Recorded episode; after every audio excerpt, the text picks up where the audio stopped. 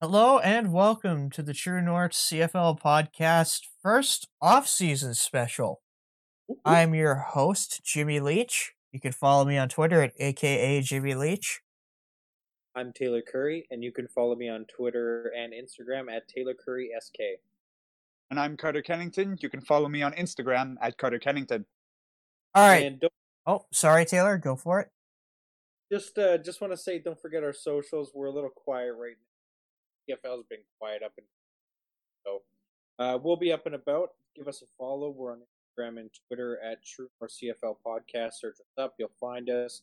Same as Spotify, YouTube, and SoundCloud. So yeah, give us a follow and uh, listen more, and we'll be around all off season.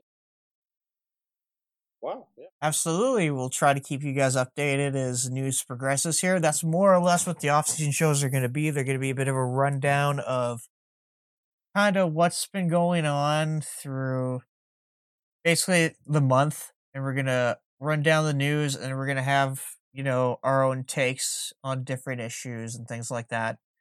And uh, another episode that we have in the pipes right now is um we did a show breaking down the last top 20 that was released back in December, but unfortunately, due to some issues in the editing process, it is not out yet. Uh, some files got corrupted, so we're just sorting that out. So you'll probably hear on that episode whether it gets released just before or just after this one that some stuff because we recorded it probably mid or late December. So might be saying, "Oh, look forward to a show around New Year's." That's this show, just so you guys know. So, without further ado, let's get into the news. BC has extended running back John White through 2020. Loucheiz Purifoy has extended with the Riders through 2021. Jason Maas was relieved of his coaching duties, so Taylor, take back your low rating of Brock Sunderland as a GM. yeah, yeah, yeah. He made a good move. He brought a good head, good head coach in. See what he does. Uh, we'll talk about it. Alright, All right, good deal. So, Stamps punter Rob Maver, the king of the coffin corner, has officially retired. Off he goes.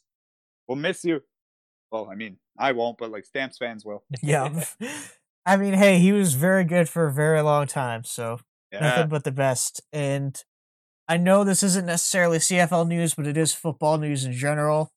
The Arena Football League has ceased operations as of November 28th. Um, No. it's unfortunate. I really liked it. It was a cool product. It was like always like well, almost always like offensive shootouts because of how the rules were set up. Yeah, it was certainly an interesting league. And we did get some good players from that league too. Like Darrell Walker came from the Arena League, you know? Yeah, Maurice Leggett. Yeah, he was for championship. Yeah, Yeah. so there He was Yeah. there before and after his stint in CFL. mhm. Yeah. it's a shame to kind of see that league go. And CFL draft prospect Mark Legio is to attend the College Gridiron Showcase. Montreal has formally asked Bomber uh, for the Bombers' permission to interview Danny McManus and Ryan Rigmaiden about their vacant GM position. Team is also in discussions to bring uh, Eric Desjardins back in a football ops capacity. Also, the BC Lions Director of Football Operations, Neil McEvoy. The XFL denied permission for the Eskimos to speak to Jamie Elizondo about their head coaching vacancy. The Riders signed five players to their roster. Canadian offensive lineman Logan Ferland, Canadian linebacker Jacob Jenke. I know James is really happy about that, even though he's not here right now. Because they play together. Shout out to Uncle James. Yep.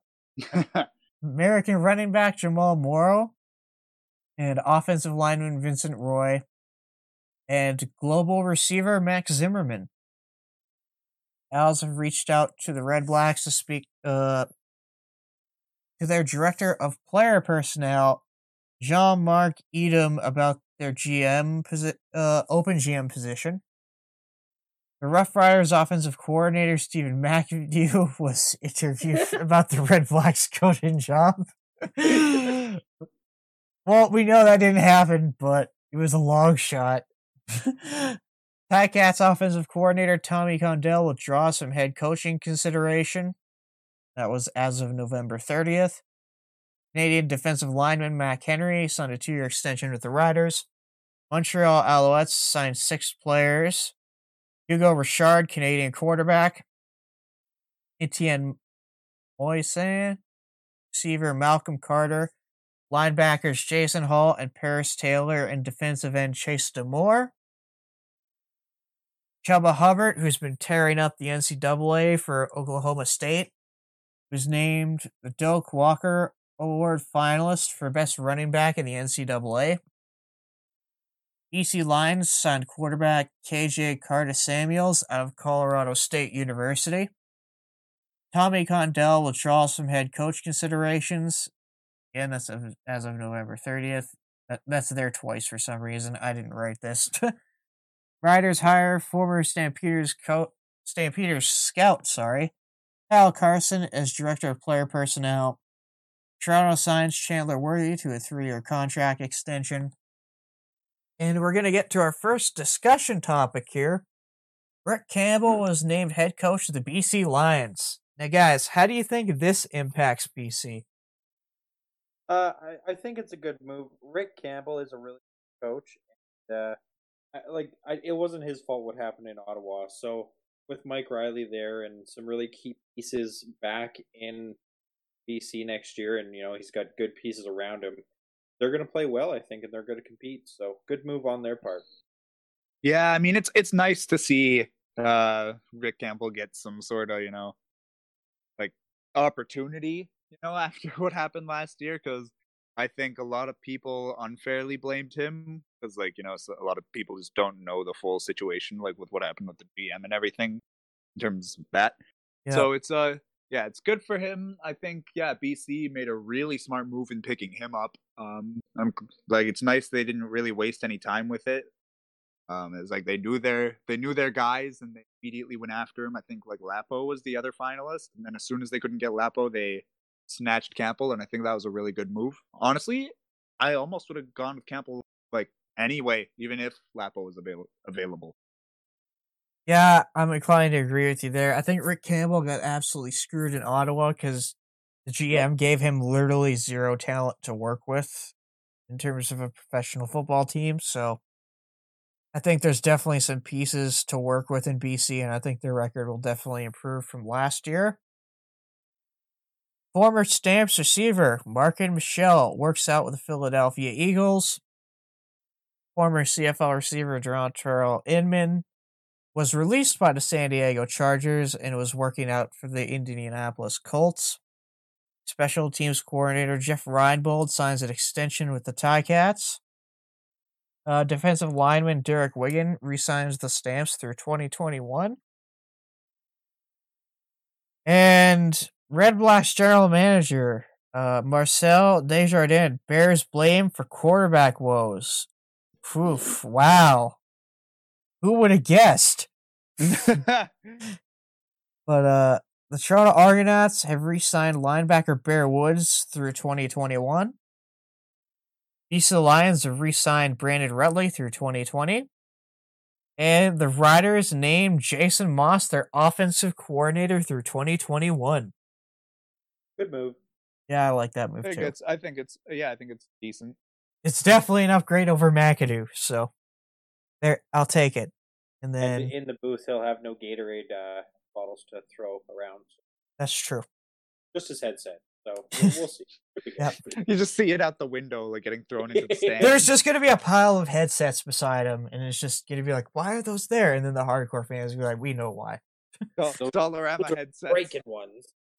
yep. You gotta do, man. Yep. And then where am I? Oh yeah, Riders keep Jason Shivers as their defensive coordinator for one more year. Ooh. Good move. Red Blacks announced former Winnipeg offense coordinator Paul LaPolice is their new head coach.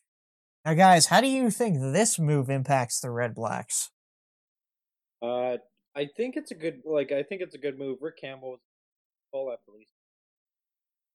I just hope like I feel like it's going to be ugly there for at least a year. Like they're not going to turn around unless they sign a whole bunch of people when free agency hits. But um, like he he'll be a good fit there. I just don't want to thrown into the fire and sacrifice. Um, I think he's going to do really good there, especially because you know most of Ottawa's issues came on the offensive side of the ball, and I mean that's like where Paul LaPolice is, you know, better at in terms of just like offense and defense. Even when he was like uh, before when he was the Bombers head coach, I felt like our offense was better than our defense was. So like for the issues that are arising in Ottawa, I think it's a really good pickup. So I'm just hoping that it doesn't start to sort of like teeter totter where it's like the offense starts to pick it up and then the defense starts to really slide. If that doesn't happen, then I think it'll be a really good year and like well, not a really good year, but like give it a few years and it'll be a good time. I'm inclined to agree with you. I think uh Lapo Pro give him a year, Red Blacks fans, because yeah, there's a lot of problems in Ottawa that need to be fixed. But in year two, I think we'll see probably Ottawa back in the playoffs or again, or at least being a competitive football team. Yeah, no, I think that's a good thing to say. I mean, mm-hmm. like they were good a couple of years ago, and they did, really just fell off last year. Get some back and build up that defense again, and it'd be good. And I mean, how hard is it to be really competitive in the East and take away the crossover spot, right? Like it's it's not the be all end all. You don't have to finish first place to get in the playoffs. Yeah, for sure.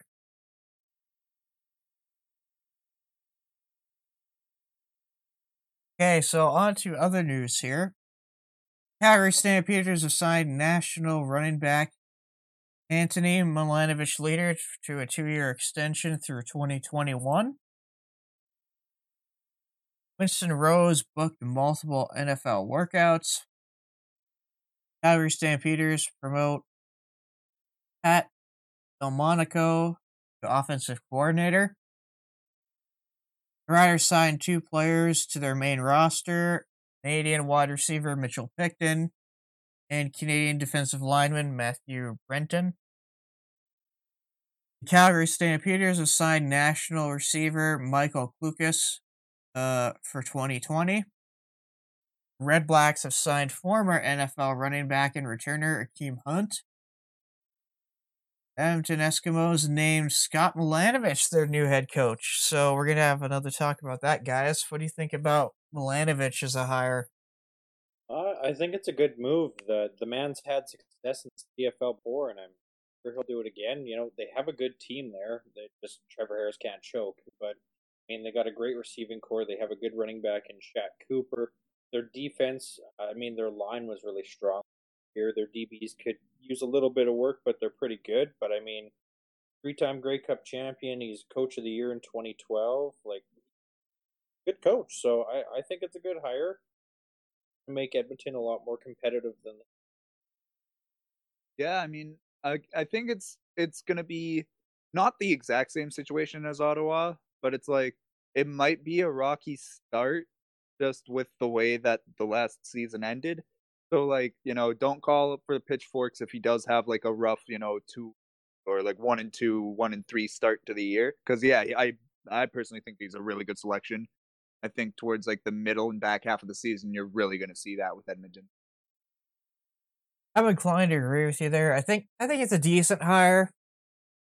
Uh, I'm a little skeptical of Milanovich just because he's been out of the CFL for a while, but it's be- because he's been in the NFL. So I'm curious to see if that helps him or hurts him coming back. Yeah, eh, but I I think he's a smart enough guy that he'll be okay. Like he's he got to the NFL for a reason. Like he stepped down Jacksonville. Like I don't think he was gonna get fired. So like I think I think he made the right move and he'll he'll do good. We'll see. Time will tell. Yeah. Sure. So Calgary extended defensive lineman Daryl Law. Uh, Toronto fired head coach Corey Chamblin of his duties, and they brought in Ryan Dinwiddie as the new head coach. So, what do you guys think of that move? I, I think it's interesting. Like, I like Chamblin as a coach. Uh, maybe he was given too much power. I think he had a couple other roles there too. But uh, Dinwiddie is a bit of a confusing fit to me. Uh, maybe Pinball likes him. I, I just there's other options out there, and I don't know why they chose Dinwiddie, but maybe they see something in him that I don't. Yeah, like I feel the same way. I just don't know why this was the move. Um, I mean, it could work, but yeah, it's just like you know, you look pretty much anywhere else in the league, and you're sort of sat here like, "Yep, that makes sense. That makes sense." And this one's just kind of like, "Nope, what what's what's going on here?" Yeah. Uh, Yeah. For me, it's kind of probably a lot of the other coaches were taken that they wanted, and um, they're probably trying to be a bit ahead of the curve, trying to hire a young guy and see how that works out for them. You know, just because there was talk of different people being interested in Dinwiddie before this signing. I think they talked about him with the Red Blacks and a few other spots. So I think this is just Toronto trying to get a young, new face to run their organization and see how it works out. Yeah, you could be right. Yeah. So, Um, oh wait, go ahead, Carter. Yeah, well, I was just saying, like Toronto's kind of in the position where it's like, uh, you know, you can kind of throw something at the wall and see if it sticks. Yep. know? That's pretty much what they're doing. that is. and I mean, to be fair, yeah. Yeah, sure. Now, um, what else is here? Oh yeah. So we have another discussion question here. Winnipeg has extended contracts of head coach Mike O'Shea and Kyle Walters. What do you guys think? Good or bad move? Oh, great move for Winnipeg, just coming off a Grey Cup. You know, those two have built a, a good foundation to stand on. Even they lose a couple key this year, uh, they'll be competitive next year. And uh, no, I, I think it's a great move. Like I, they shouldn't have went anywhere else. You know, there was doubts with Mike O'Shea and stuff, but he got it done this year, and the GM's good. He brings in talent, even though a lot of it's uh, washed up riders sometimes. But uh, he, he still brings in talent. And it, it was the right move. Oh, I was I was so happy. Like I, I kind of figured Kyle Walters was gonna stick around. I mean, I think he still had one more year on his deal, like anyway, so they extended him through 2021. Um, or like either like basically like O'Shea is here for a few years and then Kyle Walters is here for one longer. Um, but yeah, so it's like he was around for one more, and even if he wasn't, I think they would have held on to him. The big question was O'Shea and if he was gonna go to Toronto. Um, I'm really glad that he didn't because yep, won us a cup. Um, he's a great guy. Just like you know, you can tell from like his interviews, he's very like, you know, he's he's very internal, but like you know, he's a great guy to actually like talk to. I've heard that he's just a nice person as well. So nice. We need some of that here in Winnipeg. So yeah, I mean, uh, just just an all around good move. Yeah, I like it too. Uh, if you would have asked me if this was a good move, if the Bombers had just kind of gone out and pitter pattered in the playoffs, I would have said no. But because they won that cup, it changes my perception a bit of uh, Mike O'Shea. So overall, I think it's a good move right now. Now, to some other Bomber news. Uh, Winnipeg extends offensive tackle Jermarcus Hardrick. On December 15th, it was reported that Ottawa and Montreal are competing for Kevin Glenn to be their quarterback coach. That's interesting. Bombers extend Canadian receiver Drew Wolitarsky for two more years. Rough Riders, in turn, extended Canadian running back Kienan LaFrance for two more years. And December 17th, the CFL released its top 10, uh, 10 players from each team's neg list. You can go check that out on Three Down Nation or CFL's official website. They'll have that up. Uh, the Red Blacks hire Mike Benevides as their defensive coordinator. BC Lions extended Canadian receiver Shaq Johnson. Hamilton has extended offensive coordinator Tommy Condell and defensive coordinator Mark Washington. Rough Riders have re signed offensive lineman Dan Clark for two more years.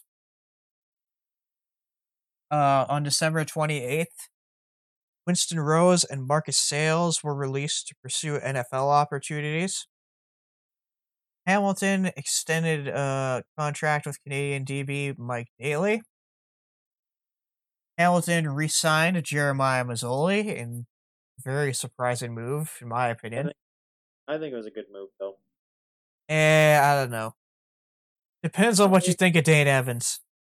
See, but that's the thing now. Like, I'd make them compete for that number one spot. The, like Dane Evans just took you to a Grey Cup. Masoli was hurt, but make him fight. Like it should be an open spot at this point. I know they're paying Masoli a lot more, but what did Dane do, or what did Masoli do that Dane couldn't? You know? Yeah. Bro, I just Plus, I I, don't mean, know. if if it's if it's equal, you know, why don't you try to send off the guy that's costing you a ton? Yeah, like Yeah. I would have, I would have kept Dane, and then you know, farewell Masoli, but he costs more, and he's coming off an ACL injury. So Even if, even if Dane wanted to restructure his contract, go for it because he's probably still not going to be asking as much as Masoli is. yeah, for sure, I would just, uh, yeah, I would have kept Dane and sent Masoli packing, and he'd probably sign another backup in the off season and turn him in like Logan Kilgore or somebody else, you know. Maybe even Antonio Pipkin, because he might be a free agent. Maybe. With that carousel they had there, they're gonna have some guys leave. Oh yeah. And for Winston Rose, who we mentioned was released for an NFL opportunity, on the 31st, he signed with the Cincinnati Bengals, and Marcus Sales signed on New Year's Day with the Minnesota Vikings. Uh, former Edmonton Eskimo defensive lineman Nick Usher has signed with the Las Vegas Raiders. That's going to be a little weird to say now. Hmm. Former Edmonton linebacker J.C. Sherritt named co-special teams coordinator at Cal Poly State University. Montreal released star running back William Stanback to pursue NFL opportunities on January 2nd in the same day. Guess who he signs with the Las Vegas Raiders? Yeah, I, I think that's a good move for him. Uh, But I mean, you got Josh Jacobs to compete with there, but good. Uh, like I'm, I'm happy for Stanback. He was arguably one of the better running backs in the league this year. Um, yeah, I, I'm happy for him. Yeah, and I mean, I think I think it's nice for him because not only is he going the uh, going to the NFL, he's going to like the new Raiders. I don't know if you guys have seen the video on the construction of like the guy going past it. It looks like the Death Star. Yeah, Like, that's it's- stadium. I am so excited to see that stadium and like do like a virtual tour or something, you know, or just anything to see like the inside of that and like the locker rooms and all the technology they're gonna have. It's gonna be nuts. Yeah, so it's gonna- like It's going to be an upgrade from Montreal's facility, that's for sure. Yeah, that's fair. I mean, we'll see. We'll see. Because I mean, if uh, if the Golden Knights fan base comes over as well, then it'll be a pretty raucous time there. Oh, no doubt. out. But looking at the teams that he had a shot of going to, I think it was the Patriots, Texans, uh, Raiders, and then there was another team. I think thought- the Bears. Oh, the Bears. Okay, yeah, no, I, I wouldn't have gone to the Bears, but I, think he probably would have been better off if he wanted to play sooner. I, I think maybe the Texans or Patriots, kind of with Michel struggling a little bit. I think those two would have been better options for him. But I mean, if Yeah. yeah, Vegas, I, I like the move too. It's definitely not a bad choice for him. Josh Jacobs though is kind of slated in as number one there, but if he gets hurt, you know, I don't know who they have behind him. So Yeah, exactly. Prove your worth and make your opportunities count. yeah, Stanback's a talented guy, so hopefully he gets that number two job and plays well. Yeah. So finally, we have one guy who has been released who hasn't signed, but probably will soon. Hamilton uh, released receiver Braylon Addison to pursue NFL opportunities. I I can't say hundred percent this is a sure thing, but based on what I've heard about his workouts, is probably going to be the Vikings. But what do you guys think? Oh, that's what I've heard too. So, I mean, it, it's tough with NFL workouts, but I wish him the best. Like he was, in my opinion, like the most impressive receiver possibly in the league this year with everything he did, and uh, he deserves the shot at the NFL to get that money. Good for him. And Yeah. I hope he sticks and gets an actual shot. Yeah, that's the biggest thing. It's like I just hope he doesn't go somewhere to like be a camp guy, you know, and he's just sort of there and like practice roster. Like, no, give him the shot that he earned. Yeah, yeah, it's like Yeah, I Oh. agree with you. He, he's probably my favorite receiver this year. Oh, he was one guy. He was crazy fun to watch. Yeah. he was consistent too. Like he he wouldn't Oh, yeah. like Brandon Banks is a phenomenal receiver, but he'd have a couple off games, whereas Addison was consistent throughout the entire season. So, you know, that's one of the features that some of these teams look for. So hopefully, yeah, he definitely sticks. Yeah, but it's hard to tell with NFL workouts because it's like the whole thing with uh with Willie Jefferson's workouts is he's only done one with Miami, but multiple other teams are like offering to like, you know, they want him to like go work out, but he's just not doing it. I think it's probably because Miami was like, "Hey, we're, we're gonna sign you. Just give us a minute, sort everything out." yeah, yeah. they stopped his workout early. They were like, Yeah, we, yeah. we've seen everything we need to let see in a good let us way. Put, So, Let us put the money in the briefcase here. exactly. and Miami's going through a lot of coaching changes. Apparently, like a lot of front office changes. So they kind of want to wait till that dies down to some. I think like till they got the names in place. But yeah, just it goes to show that it's like you know when you go with like a workout, it's really difficult to like you know because it might someone might swoop in, you know. Yeah, because Willie Jefferson, he's good enough to be down in the NFL. Oh, even oh, even if it's just a special teamer, like he he's good. Oh, no, but he's got. So the hopefully size. somebody gets him. Got the athleticism too. He's a freak. Yeah, exactly. Yeah. And speaking of another NFL sign in, Reggie Begelton signed with the Green Bay Packers. You guys think of that? I think it's a great move for Reggie. Uh, I, I mean, I just all these CFL guys. I, I hope that they actually get a shot because they deserve it. Like Reggie was again one of the best receivers in the CFL this year. Like having some of the games he did with three three touchdowns and 150 plus yards. Like yeah, he was a breakout star. And I just, I mean, if he's got Aaron Rodgers throwing, be really successful. So just hope he gets his shot. Yeah, there's uh there's only one place that I'm not going to be missing uh seeing Begelton, you know, and that's on the fantasy board. Okay, um, yeah. I'll tell you that much. But like, no, for real, like it's. It, I feel like I'm saying the same thing with everybody. It's just like, regardless of what team you come from, regardless of any of that, I just hope you know that every single guy gets a real opportunity, and you know, I hope they're able to take it and run with it. Because like it sucks, you know, when you you get signed to like you know the promised land and then you don't really get anything. So I hope that doesn't happen for these guys because they're all talented. They wouldn't be picked up by the NFL if they weren't talented, you know. Yeah, for sure. Now to Carter's point there, yeah, that's interesting. Two of these guys were like my fantasy locks consistently throughout the year, so that that's definitely interesting. I'm gonna miss these guys in CFL fantasy, but um, yeah. yeah, it's just I really hope he gets a shot there. I mean, I think of Packers receivers and they've really struggled to find anybody outside of Davante Adams. They found a one guy to be their number two receiver. I can't remember his name. I think it's Valdes-Scantling or something like that. He's oh, probably oh, yep, yep, yep. yeah, he's probably their solid number two, but after that, they really don't have anybody. So maybe hmm. Begelton can win that job as the third receiver, kind of like Duke Williams did at Buffalo this year. What a year he had, hey! Like in the playoffs, he had over hundred yards receiving, and yeah, that was awesome to see. Even though they lost, it was just awesome to see someone actually playing and like and making an impact in the game.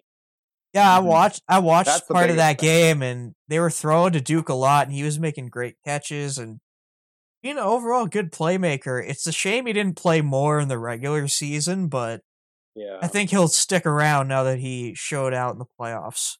Oh yeah, sure. And another guy who has been released but hasn't signed is Calgary Stampeders defensive back Tre Roberson is looking to pursue some NFL opportunities. What do you guys think about him? Where does he land? Well, I'm just happy that they finally released him. You know, they were releasing other players and everything else was moving, but he had opportunities and had to miss them because of uh they they didn't release him. So I'm just happy to see him be able to start looking at these opportunities now and uh, I'm not really sure where he'd end up. I haven't heard any teams like I haven't heard any rumors or anything where he's trying out, but uh like yeah, yeah. What do you guys think? Like he's one of the best DB this year, so he could make Oh it.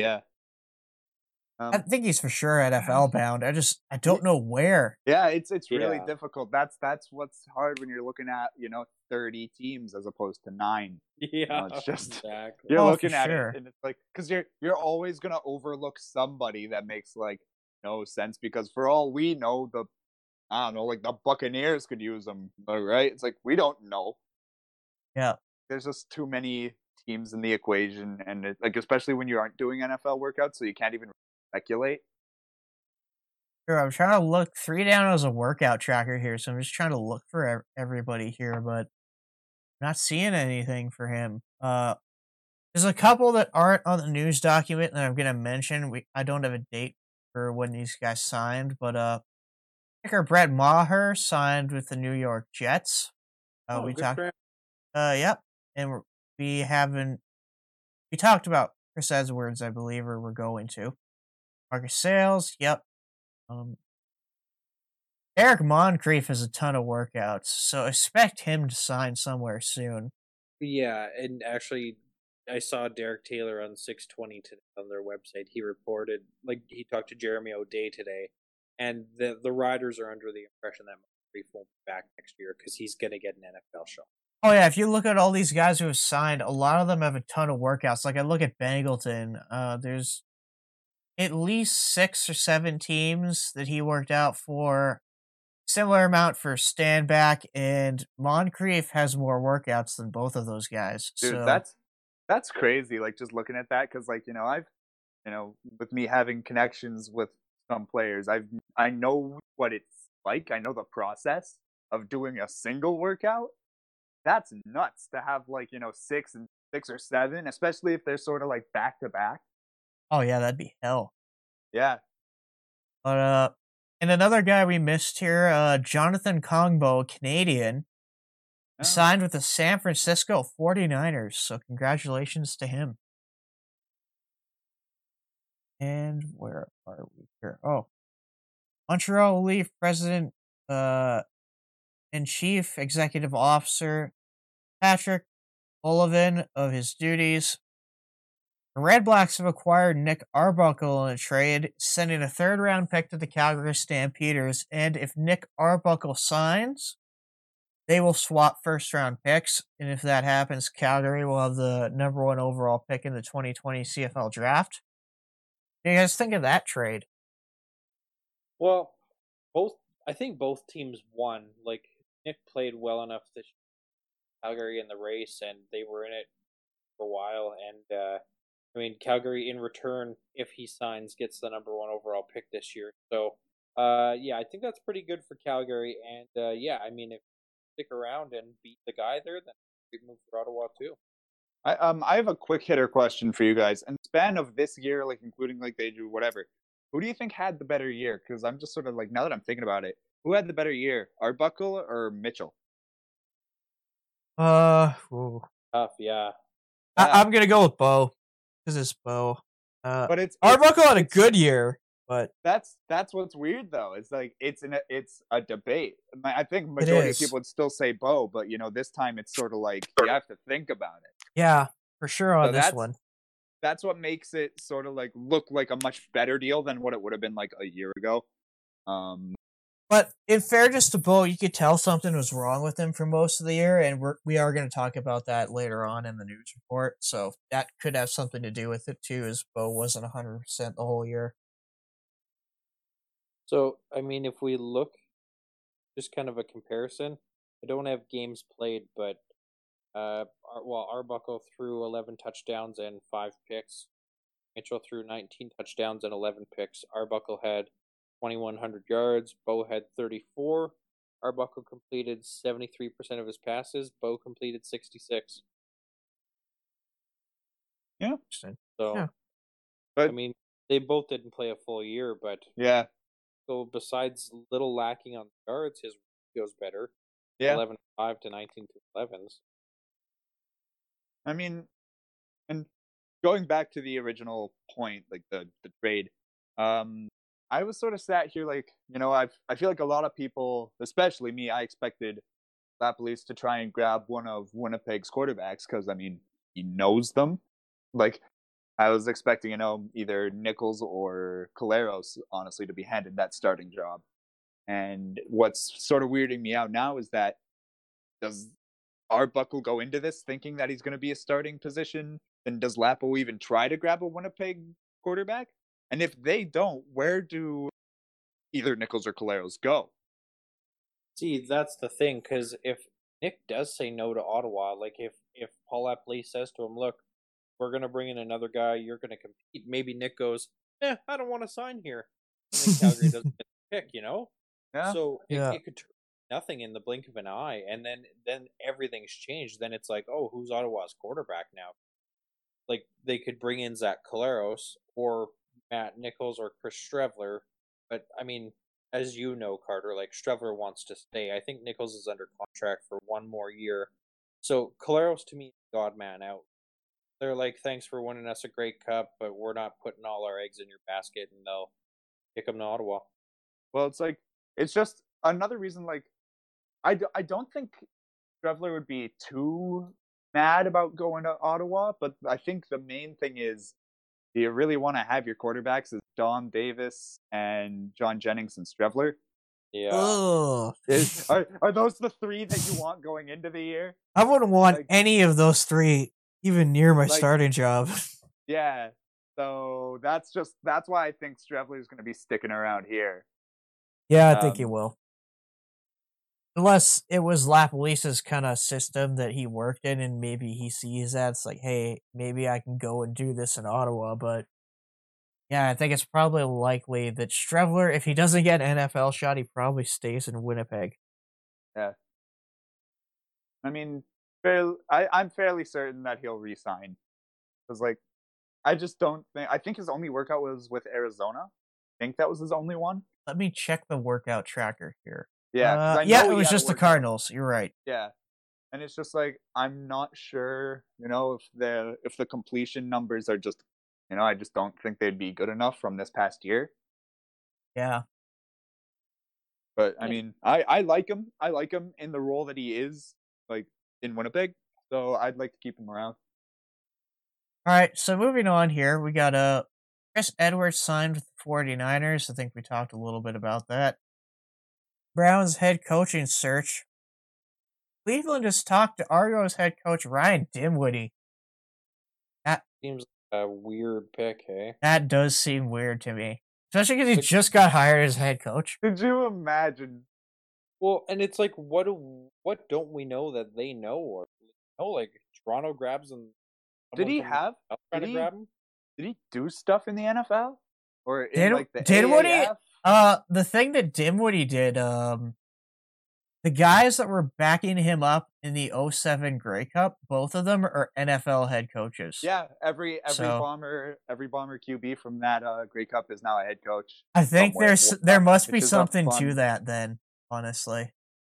Bro, he's only on there because he started a Grey Cup game more than a decade ago. Well, the NFL, they're a bunch of copycats, some of them. So I think maybe that's why there's like, hey, maybe there's something to this, and they're going to interview him. Like, unless they saw something with Calgary that they really Just- liked and think they some apply it poor- to. Just Baker? some poor intern trying to connect all the dots, trying to figure out how to save their like failing franchise by Yeah. some miracle.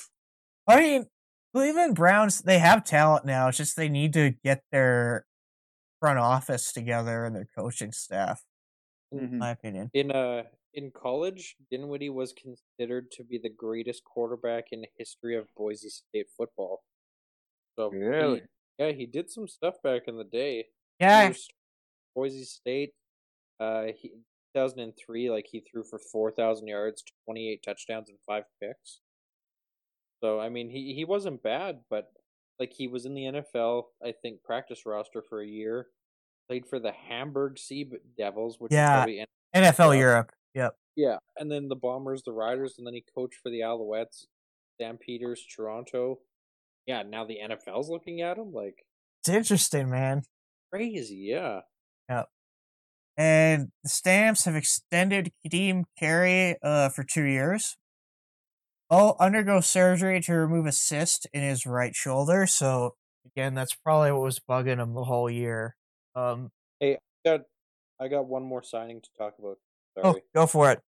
Uh, the Toronto Argonauts signed Ronald Ollie, and if you've heard that name, he was on Last Chance U with the very first season, and uh, they went from signing a YouTube kicker to a Netflix defensive lineman. So good for them. Yeah, I think he's line or O line. One, yeah, defensive line. he's a so, D lineman. Yeah. Yeah. So, in well, other news, follow my Twitch channel because I will soon be the next Toronto quarterback. Um, Pretty much, yeah. They're just signing these social media stars or athletes. let's get it done. I'm sure we can make it happen. They're desperate in Toronto. It's like, hey, I, I heard mean, you play football. Insert not- big YouTuber here. not- you want to come on a practice roster? Yeah, they just send emails to Bro, Lo- Logan Paul's Paul- going to be playing their special team. I was gonna say, didn't Face Banks or Logan Paul play football? And it's like, yo, they're probably like, Face Banks, co- come play for us. Yeah, they're garbage. Who cares? Yeah. And then teams will be allowed to have three quarterbacks on their roster in 2020. Thank God, because we heard a rumor that uh you would only be allowed to have two QBs on your roster, and I was losing it over that. Like, it's that's probably the most bush league thing I have heard in a long time. Especially They were even considering year, that. Yeah. yeah, Like, like after this year, where every starting quarterback got hurt at some point. Well, and exactly. And how do you build someone for the future if you have that guy in a backup? Oh, like Yeah, you're not going to take as many chances on quarterbacks if that happens. It's like your cro- depends. You might have a young guy who's you know starting. You're to probably have a veteran backup, and then you're not not going to have any guy on the wings, or if he is, he's on the practice roster and he's never going to see a game. yeah, exactly. Whereas if he's a third string, if those two guys in front of him get hurt, he actually has a chance to go in, which has happened and it's happened this year. So hopefully the the I I don't like the idea of restricting the amount of quarterbacks, period, because Oh, it's there was a game a couple years ago in Montreal where starter, the backup, and the third stringer got hurt in the same game. bro. They had to go down their the coach in there. they had to go down their fourth string quarterback. So I mean, it's I just don't like the idea of restricting the amount of uh uh players at a certain position that you Oh, can have. doing doing a quick uh, sports crossover. They'd have to do something like uh, the Blackhawks did against the Winnipeg Jets in the NHL. Um, like the goalie and the backup goalie both got injured, so they had to bring on this like fan. Yeah, they had to like, bring in like an actual net. goalie. Yeah, Yeah, like a actually, college Like, goalie or something. no, he was like he was like a banker or something. He was an had, like, full- he was an yeah, he accountant. I I know he that. Yeah. full- he had a full time job, and then he got to go play for the Blackhawks. The like on the night. He actually had a decent game too, oh, which he, is he impressive. didn't. I don't think they scored on him. yeah, I so mean, to be fair, they they put him in a really good situation. They're up like six two, but it's like still. yeah, it's still very impressive. Yeah. Yeah. And then uh good news for Alouettes fans, you can finally rest easy. Sid Spiegel and Gary Stern have purchased the Montreal Alouettes. So what do you guys think about that? How does that this affect Montreal now that they actually have owners? Well, I mean, it can only be up from here in in that aspect. Like they got owners from their press conference. Like they really seem into it. Like they're really excited to be here and doing this. So it's great to see, and uh, I hope they can bring back because they were starting to trash talk already. I hope they bring back some rivalry to help Toronto out too. In the no, Yeah. I think it's great for the league and great for the team. Yeah, I mean, I think it's great. Um, personally, I think if Montreal, um, like if Montreal doesn't have as good of a year, like even if they just drop a few more games, I don't think this purchase happens. Um, because I've said it before on this podcast, Montreal fans will get really into it. Like they will be hardcore CFL fans if their team is winning. That's it. though. And yeah, so if you know, as soon as you start losing, they're not like they're not faithful like that. They're done. They're either all in or they're all out. Well, they're not as bad as Toronto fans, I'd say, because uh, we saw the regression of the Montreal fan base. It was a slower one true. Toronto. Toronto happened immediately after they left the Rogers Center, which is probably the worst move that franchise could have made. Um, But yeah, I don't know. I I think it's a good move. I like that they finally got some ownership. It's gonna make their GM hunt much easier because Yeah. we talked about the news segment. A lot of these people they were interviewing, right, and talking to, a lot of them turned the job down because they they didn't know who the owner was going to be or who they were going to be answering to, and it wasn't a stable position. But uh, in the interview, these guys were talking about how they plan to find a GM within three weeks. And eventually they have Oh. a goal of finding an actual home, which I like. So they're gonna That's that's solid though. I like that idea they're gonna find a stadium. So Yeah. Good. And then Taylor, can you add into the trash talk? Because you told us what they said off air about the owner said about the Argos. What do you can you kind of say what they said on here? Oh, yeah. So they got asked, like, a reporter asked them, they had the opportunity to look at buying the Argos a few years before, and they asked why they didn't. And then they turned around and said, well, to be honest, the Argos sucks. So, so that, that's what I really like. Like, they're into. I mean, they know the CFL. They've been fans for a long time, and uh, become a reality that they're owners now. So I mean, they're only going to want to see it succeed, and good to have mm. fresh blood in the league. So I, I think it's great. And just like that, Hamilton and Montreal fans are friends. yeah, yeah, really. So now we're on to our off-season question number two. If you're wondering, because this is the first off-season special, why this isn't the first one, it's because more or less we, in our last episode of the year, our Grey Cup episode, we had one for the off-season. So in that one, we ranked uh top GMs in the league. And naturally, we're going to move on to coaches in this one, and then once free agency is kind of closer and things settle, we'll start to do individual player rankings. But for now, we're going to rank the coaches. Now, I'm going to go over my list from best to worst. So, for me, the best coach in the league is obviously Dave Dickenson of the Calgary Stampeders. He's the gold standard, I think. Orlando Steinauer of the Hamilton Tiger Cats. Obviously, because well, everybody knew he was going to be a good head coach. Just he was such a great coordinator, and he led that team to I think its best record in history. I'm Yep. correct. correct. And then Craig Dickenson. So two Dickensons in the top three.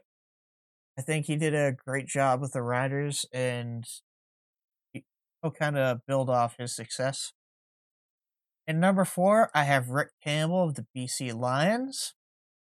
Number five, I have Kahari Jones of the Montreal Alouettes. Six, I have Mike O'Shea. Uh, seventh, I have Paul LaPolice, the Ottawa Red Blacks. Eighth, I have Scott Milanovich of the Edmonton Eskimos. And ninth, I have Ryan Dinwiddie.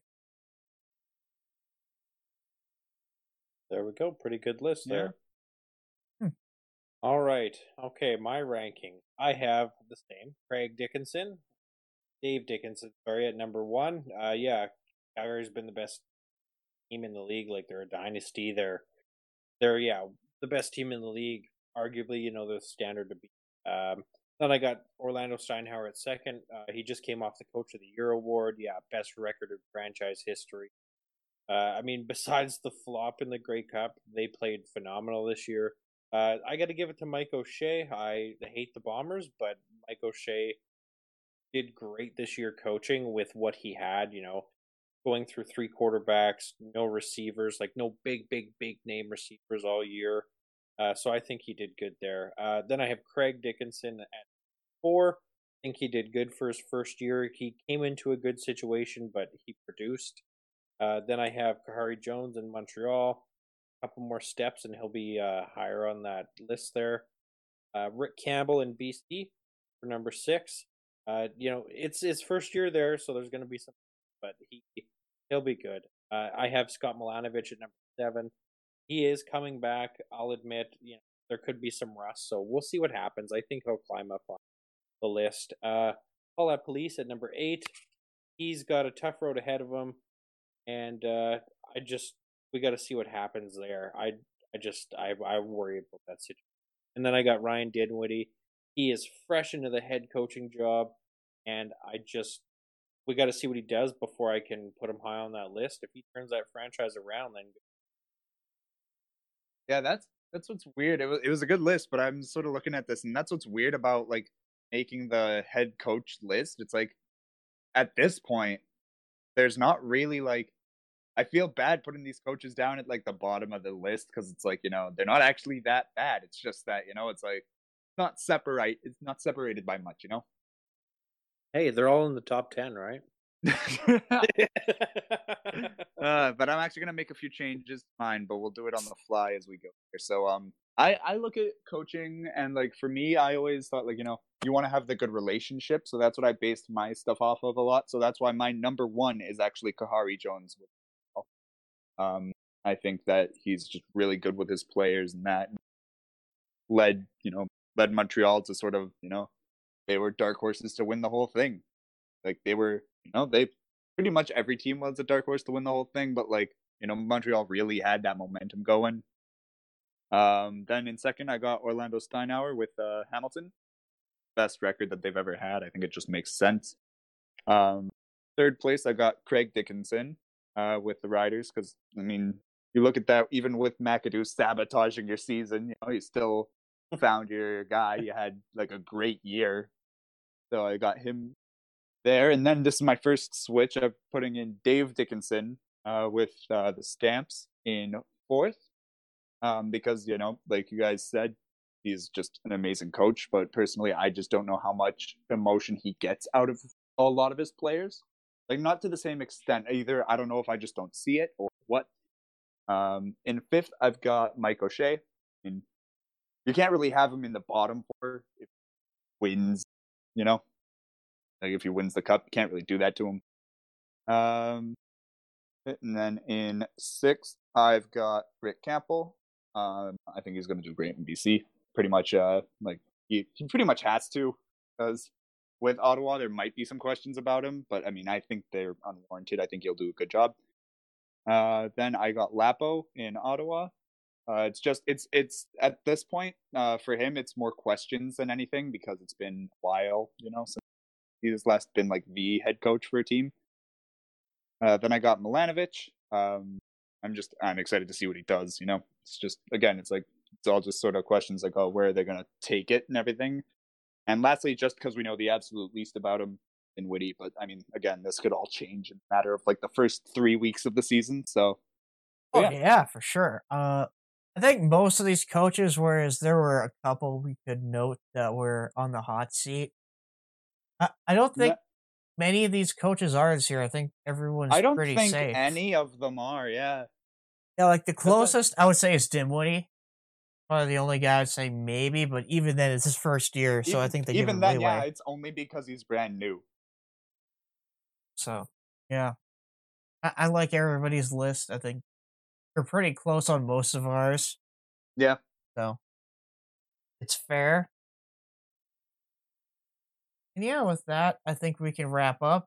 Uh, make sure you guys follow us on social media. We will be kind of producing some more content other than this. Closer to free agency, we're gonna have like a pre-show where we rank different uh, free agents at the different positions and talk about where we might think certain players will go, things like that. And as well as these regular specials. Hopefully that draft special comes out soon. Uh, it should, but who knows?